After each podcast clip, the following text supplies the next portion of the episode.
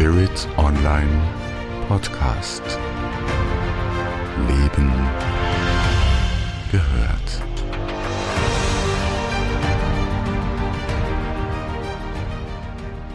Der neue Sinn. Wo finden wir ihn?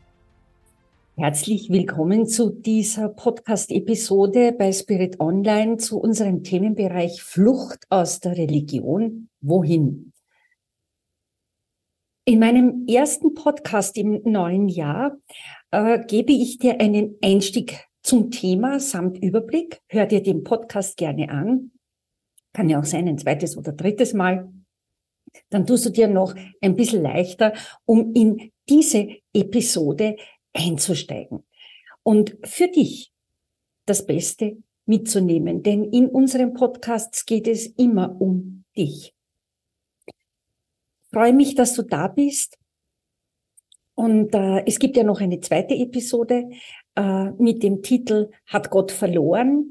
Die Sehnsucht nach Halt und Orientierung. Wohin geht der Mensch?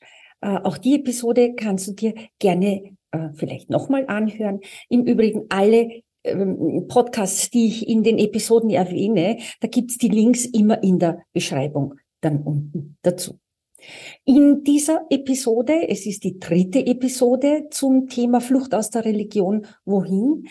Äh, in dieser dritten Episode gehe ich der Frage nach, was kann ein neues Ziel im Sinne eines neuen gesellschaftlichen Zustandes jenseits von Utopie und Dystopie sein und Sinnfindung und Sinnstiftung, wer ist dazu befähigt? Das klingt jetzt ein bisschen akademisch und abstrakt, ähm, doch was ich dir in der Episode vermitteln will, ist, es gibt Wege, äh, in sich einen neuen Sinn zu finden und ich gebe dir ein paar Vorschläge dazu. Und äh, ich betone immer wieder, es geht in diesen Episoden der Podcast von Spirit Online immer um dich. Nur um dich. Ja? Und äh, im Übrigen, wenn du den Kanal abonnierst, dann bist du natürlich immer am Puls von Bewusstsein und Spiritualität. Lass mich jetzt auf diese beiden Fragen eingehen und du nimmst für dich mit, was für dich jetzt stimmig ist. Und äh, wenn du dir die Podcasts vielleicht in zwei, drei Monaten nochmal anhörst, dann wirst du merken, hoppla, da ist was Neues, was, äh, äh, was mich anspricht. Das ist ganz äh, normal, weil wir uns als Persönlichkeit ja weiterentwickeln und ähm, weil sich unser Wahrnehmungsfilter ändert. Also was kann jetzt das neue Ziel im Sinne eines neuen gesellschaftlichen Zustands jenseits dieser Extreme sein? Also erstens einmal geht's äh, um die Frage, wo wir einzeln als Mensch und kollektiv als Menschheit hinwollen. Und über die Frage kann man lang hin und her diskutieren. Äh, ich mache das ganz einfach in meiner Antwort. Das ist die Antwort, die ich mir seit vielen Jahren gebe. Der Sinn meines Daseins als Aspekt der Quelle ist zu wachsen, und zwar durch Erfahrungen, Erkenntnisse und durch den Wandel. Und ich meine, das gilt für uns als Menschheit.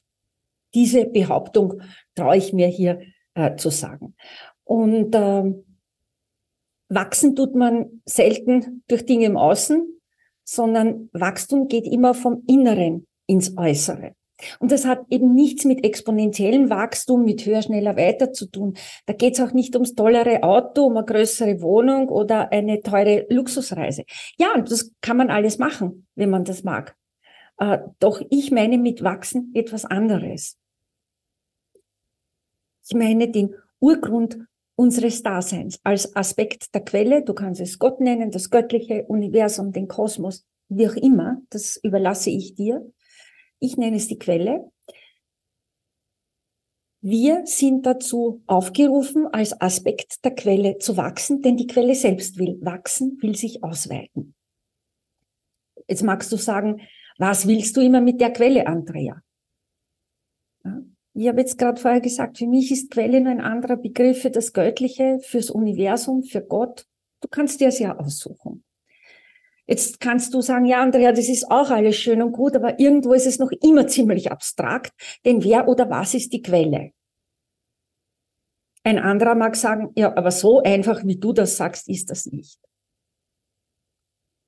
Ich sag dir, wer sich auf seinen Weg gemacht hat und als Seele, als Mensch seit Jahren wächst, spricht weder von abstrakt noch von einfach. Ja? Das ist also die ultimative Herausforderung schlechthin.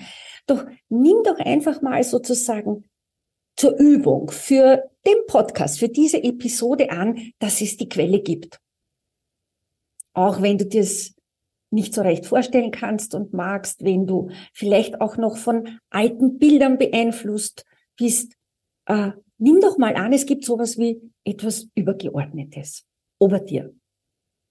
Ist nicht abgetrennt, da wird schon wieder ein bisschen interessant, äh, sondern es gibt da halt etwas, das übergeordnet ist. Äh, doch bitte äh, sieht es nicht als jemand, der dir sagt, wo es lang geht, ja. Ähm, äh, da sitzt auch kein alter Mann äh, mit langem Bart auf einem Goldthron oder irgendjemand ist drohend, äh, der sagt, oh, jetzt tritt das Schicksal ein und tritt auf den Plan. Nein, ganz neutral, ganz sanft. Es gibt etwas Übergeordnetes in unserem Sein. Jetzt wird es nämlich spannend. Es sagt ja eben niemand, wo es lang geht, denn es gibt das, was wir als den freien Willen bezeichnen.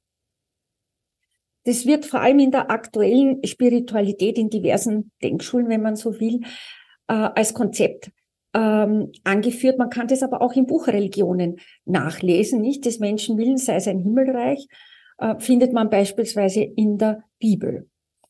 Nun äh, klingt das auch nach Hurra, ich kann tun und lassen, was ich will, solange ich niemanden damit schade, als kleiner Nachsatz. Doch ähm, so ganz ist das nicht so. Denn der freie Wille impliziert Eigenverantwortung. Das heißt, Verantwortung für sein Tun und Lassen und die Folgen davon. Du darfst auswählen mit allen Konsequenzen. Jetzt sagst du wählen ja, Konsequenzen nein, sage ich sorry, so ist das nicht vorgesehen. Äh, da kommst du nicht weiter auf deinem Weg. Dann stehst du mit einem Bein fast pseudohaft im Geistigen und mit anderen bleibst im alten Irdischen stehen. So, wie willst du da bitte weiterkommen?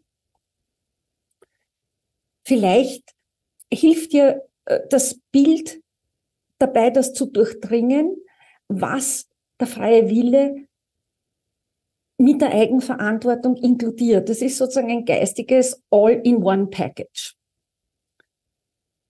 Was ich auch immer wieder höre, ich habe das äh, viele Jahre selbst so gelebt, bis ich merkte, hoppla, äh, da ist ein ganz anderes Prinzip dahinter. Äh, man muss nur bitten, dann regnet's Manna vom Himmel ja, das mit dem Bitten als Impuls für Resonanz ist zutreffend. Ja, es ist wichtig, eine klare Absicht zu haben, was man mit der Bitte eigentlich will. Da tun sich viele schon sehr, sehr schwer. Klarheit zu üben und zu leben wird vom Umfeld oft als unangenehm empfunden. Man wird als streng, als oberlehrerhaft gerne wahrgenommen. Dabei hat gelebte, ehrliche Klarheit nichts mit Strenge und erhobenem Zeigefinger zu tun. Ja. Wer die Klarheit für sich selber einlöst, wartet nicht aufs Mann ab. Der lebt und zwar oft sehr einfach, weil er niemanden braucht, der einen von außen gescheite Tipps gibt. Ist das einfach? Nein, davon steht im Übrigen nirgends irgendwas geschrieben. Ist es erfüllend?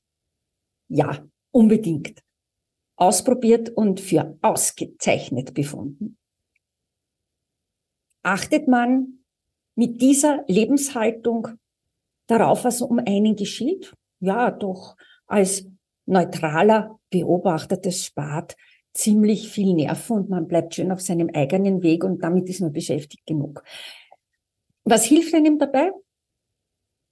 Bewusstsein, Ruhe, Stille, und die Fähigkeit, sich immer wieder zu reflektieren und sich innerlich nachzujustieren. Ich sage dir hier nichts Neues. Ich bin sicher, du hast das x-mal schon gehört. Doch das ist so dermaßen wichtig mittlerweile, sich immer wieder auf Bewusstsein, auf Ruhe und Stille zu besinnen, weil das, was wir im Außen beobachten, ist dazu geeignet, dass es einen, und so weit kann man gar nicht sein, dass es einen doch immer wieder hineinzieht und man eine emotionale Betroffenheit dann hat. Und damit ist man automatisch weg von seinem eigenen Weg. Das hat nichts mit Mitgefühl haben zu tun. Das hat nichts mit Verständnis haben zu tun. Das ist eine völlig andere Kategorie. Ich möchte nochmal zum Bitten zurückkommen und zum Manna, das vom Himmel regnet. Also bitten, ja, immer gerne. Klar und absichtsvoll. Das ist sozusagen der, der menschliche Impuls, damit etwas im sogenannten Außen in Bewegung kommen kann und es kommt in Bewegung. Oft anders, als man meinte, es müsste nur so und kann niemals anders kommen. Doch es gibt immer Resonanz. So und so.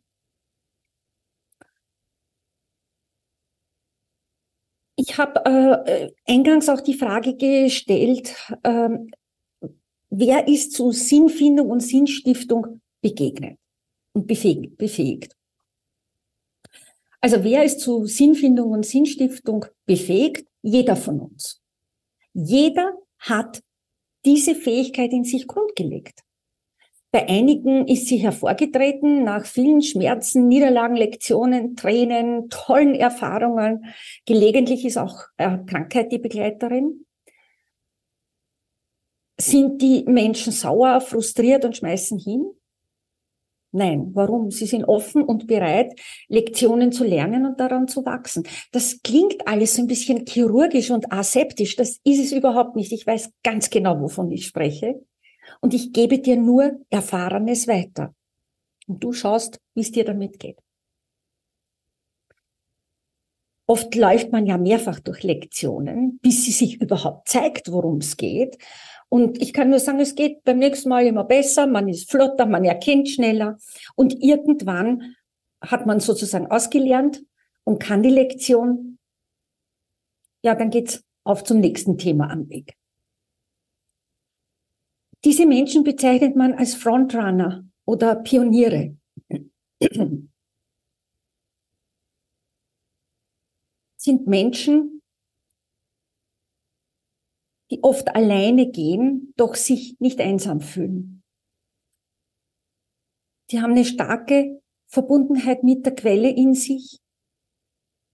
Und äh, diese Verbundenheit, dieses Bewusstsein, ein Aspekt der Quelle zu sein, das belebt sie, das befähigt sie, voranzugehen. Ich werde immer wieder gefragt, sind das sympathische Menschen? Das hängt davon ab, was du unter sympathisch verstehst. Denn die geben dir nichts vor, die quatschen dir auch nicht rein. Die sprechen auch nicht von Leuchttürmen, die leben dir nichts vor, die sind auch kein leuchtendes Beispiel und animieren dich zum Nachleben. Ganz einfach, weil die wissen, es gibt nur einen individuellen Weg. Das sind oft Menschen, selbst wenn sie in sozialen Medien präsent sind, die leben ein sehr zurückgezogenes leben, weil ihr Leben im Inneren und in einer Bescheidenheit und Einfachheit stattfindet. Sie vermitteln dir auch nicht ihren, ach so besonderen Weg und heben ihre Besonderheit hervor. Jeder Weg für sich ist besonders und Frontrunner gehen nie in den Schuhen anderer. Das ist ex definition schon gar nicht möglich und es ist auch nicht sinnvoll. Wir gehen nie in den Schuhen des anderen. Daher wissen wir nur Bruchteile und wir interpretieren ganz viel, wenn wir über andere Menschen uns äußern. Haben diese Frontrunner auch Hänger? Natürlich.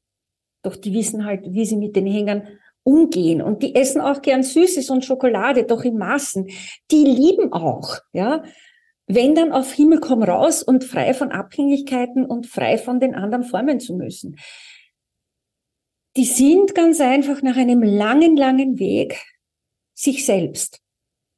Da gehören auch die kleinen Ausrutscher dazu. Doch es geht eben immer wieder schnell in den eigenen Fokus und die spüren auch den Unterschied umgehend. Kann man mit Frontrunnern mitgehen? Also wenn du bereit bist, ein hohes Tempo und eine hohe Intensität auszuhalten, dann kannst du es probieren. Doch ich sage dir ganz ehrlich eines, beschäftige dich mit dir selbst.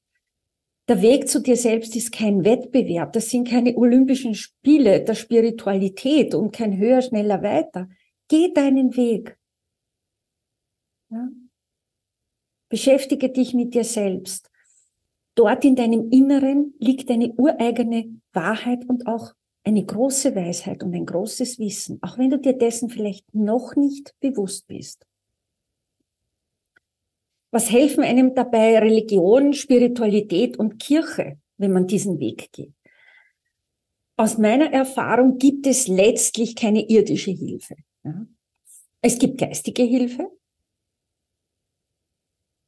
Und was meine Erfahrung ist, es braucht keinen Vermittler zwischen dem Göttlichen und dem Abbild des Göttlichen. Das ist wahrscheinlich äh, der größte Druckschluss weil Vermittler eben auch Macht ausüben, sei es über Worte, über Symbole, über Begebenheiten und meistens manipulieren sie zu ihren Gunsten. Wenn du jetzt sagst, ja, aber du gehst doch einen spirituellen Weg, Andrea, ja, das ist richtig. Doch mittlerweile habe ich mich aus all diesen Konzepten gelöst. Ja. Die waren mir einige Zeit wichtige Hilfe und durchaus auch Richtschnur. Doch äh, wenn man äh, tiefe Quellerfahrungen macht, sei es durch Nahtoderfahrungen, durch Meditation, durch Naturerlebnisse, durch Begegnungen mit Menschen, dann sind diese Konzepte Zeiterscheinungen. Sind, ist wichtig, keine Frage. Ja. Das sagt ähm, aber nichts über deren Qualität aus, ähm, weil jeder Abschnitt einfach seine Begleiter hat und irgendwann braucht man die Begleiter nicht. Und dieser Sinn ist in einem selbst angelegt und dort findet auch das Finden statt. Ja. Die Wo Wahrheit wohnt in einem jenseits der bekannten Dimensionen. Man zieht los, um letztlich wieder bei sich und damit bei der Quelle anzukommen. Doch die Erfahrungen dazwischen, der Weg selbst, ja, der macht ein erfülltes Leben aus. Worauf kannst du dabei achten und äh, wie kannst du erkennen, ob du auf deinem Weg bist? Und ich gebe dir ein paar Hinweise, äh, wie ich es mache und äh, du spürst für dich hinein, was dich jetzt anspricht. Ja? Also ich war nie bewusst auf einer Flucht vor etwas oder in etwas, sondern es war mein Prozess. Und ähm, was hat mir dabei geholfen? Also ich bin grundsätzlich ein mutiger Mensch. Ähm, manche nennen das den spirituellen Krieger, die Kriegerin in dir. Also mir gefällt der Begriff nicht, sondern ich sag mutig sein. Den Mutigen gehört die Welt. Und äh, man muss auch mutig sein, sich selber zu begegnen und mm, Geduld ist hilfreich. Ja. Ich glaube, das ist das, was wir alle zu einem Großteil lernen dürfen. Ja. Ähm, der zweite Aspekt ist die Selbstermächtigung. Das ist ja auch ein Begriff, der viel diskutiert wird.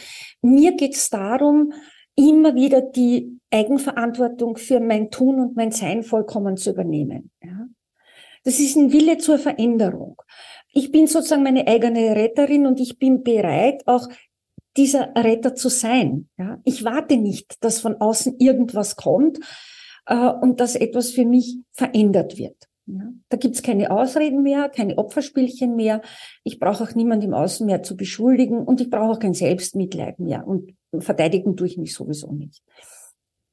Wenn ich Hilfe brauchen sollte im Außen, na klar, dann hole ich sie mir bei jemand, zu dem ich großes Vertrauen über viele Jahre entwickelt habe.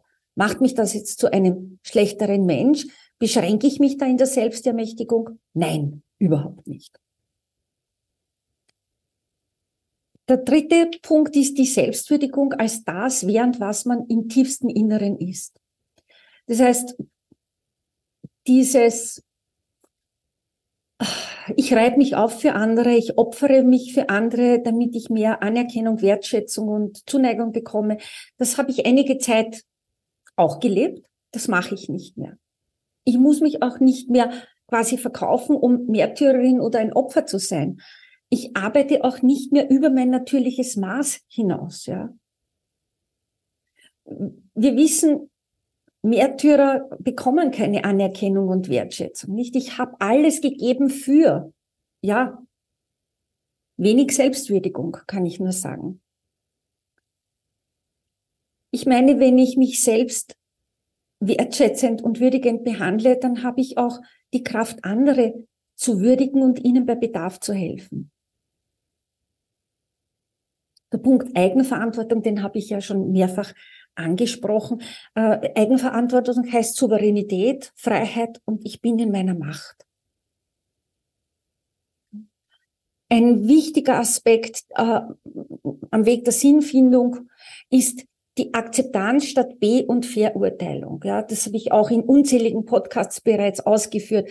Hm, Akzeptanz bringt mich in eine Bewegung durch Neutralität und Beobachtung. Ich heiße nichts gut, wenn ich akzeptiere.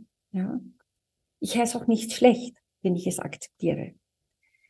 Es ist, was es ist, ich kann es nicht ändern, also sage ich einfach schlicht Ja dazu. Ja. Alles andere wird mich von mir wegbringen und ich komme in eine Stagnation. Es geht so weit, dass man vom eigenen Weg abkommt. Akzeptanz macht einen auch resilient, weil man bleibt Chef und Chefin seiner Gefühle. Ein auch sehr oft genannter Aspekt ist die Authentizität. Authentisch sein, anstatt irgendwas nachleben, was so eine äußere Illusion ist, ja. Ich bin, die ich bin, im Hier und Jetzt. Und damit ehre ich mich und würdige mich. Und Authentizität entspringt meinem Mut. Authentizität heißt nicht, irgendwelche Gefühle wegzudrücken. Authentizität heißt auch, dazu zu stehen für mich. Ich bin manchmal ungeduldig, ich bin manchmal unwirsch, äh, weil Dinge nicht so schnell gehen in die Richtung, wie ich das gerne hätte. Aber das gehört auch zu mir.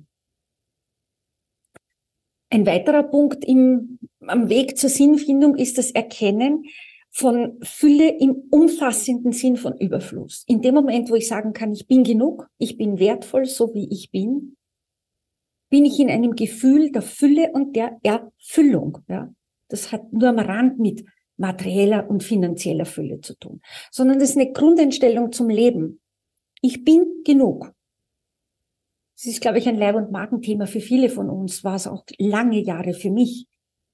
Und ich bin unendlich glücklich, dass ich heute frei sagen kann, ich bin gut genug, wie ich bin. Ganz wichtig. Ja? Etwas, was ich auch gelernt habe, ist, ich brauche andere nicht zu verändern. Ich glaube, das ist ein großer Virus, vielleicht auch aus Freude, was, äh, was man bei einem selbst an Guten, an, an, an Wohltuenden er, erfährt, das will man weitergeben. Heute weiß ich, ich bin selbst Aufgabe genug und über andere habe ich natürlich keine Macht, Gott sei Dank. Ich bin mit mir selbst genug beschäftigt. Ich glaube, das ist so eine Form von lebendiger Alchemie, wenn man so will. Ein Punkt, der auch noch wichtig ist auf dem Weg der Sinnfindung, ist, dass man sich mit dem versklavten Ego auseinandersetzt. Dann kommt man sehr rasch, wenn man dafür bereit und offen ist, zu seinem voll ausgebreiteten Selbst, ja. Und da bin ich auch genug beschäftigt. Und last but not least, unser Weg geht immer äh, zum Herzen, wenn wir zu uns selbst finden wollen und unseren Sinn finden wollen. Ich hänge der These an, dass es Verstand und Gefühl braucht, um den Weg ins Herz zu finden. Äh, der Verstand ist nicht etwas Überflüssiges. Wir sind vielleicht Overthinker, Overanalyzer, das mag schon sein. Äh, aber nur Verstand und nur Gefühl ist für mich nur eine Fortsetzung von Einseitigkeit der Pole. Wir müssen beides leben, wenn wir im Herzen ankommen wollen. Das ist mein höchst persönlicher Weg. Das sind höchst persönliche Erfahrungen, Erkenntnisse und Empfehlungen, die ich dir weitergebe. Ist das Religion, Kirche oder Spiritualität? Bin ich irgendwo hingeflüchtet? Nichts davon. Ich kann nur sagen, spür immer wieder in dich hinein, ob das etwas für dich ist. Äh, reflektiere dazu. Du musst nicht alles auf einmal sozusagen umsetzen, sondern nimm dir das eine oder andere her und äh, schau, ob das für dich jetzt passt. Es geht ja immer nur um dich, nie beispielsweise um mich. Es geht um dich. Ja. Mein Weg, ähm, ja, der hat gedauert. Das hat gedauert, bis ich meinen höchst individuellen Weg erkannte und ihn auch mutig jetzt gehe. Und natürlich bin ich immer wieder gestolpert und gelegentlich war es herausfordernd und Ich bin meistens alleine unterwegs. Würde ich das gern anders machen wollen? Nein. Ich bin ein souveräner, freier Mensch und ich habe sehr gerne die Fäden meines Daseins in meinen Händen mit allen Folgen. Ja. Daher habe ich dann auch keine Zeit, mich irgendwo hinzuflüchten. Ich lade dich nochmals ein, auch die anderen Episoden zur Flucht aus der Religion wohin anzuhören. Du hast nun alle drei Episoden auf einen Blick und ich bin sicher, da ist auch einiges für dich dabei. Bleib mir gewogen, deine Andrea Riemer.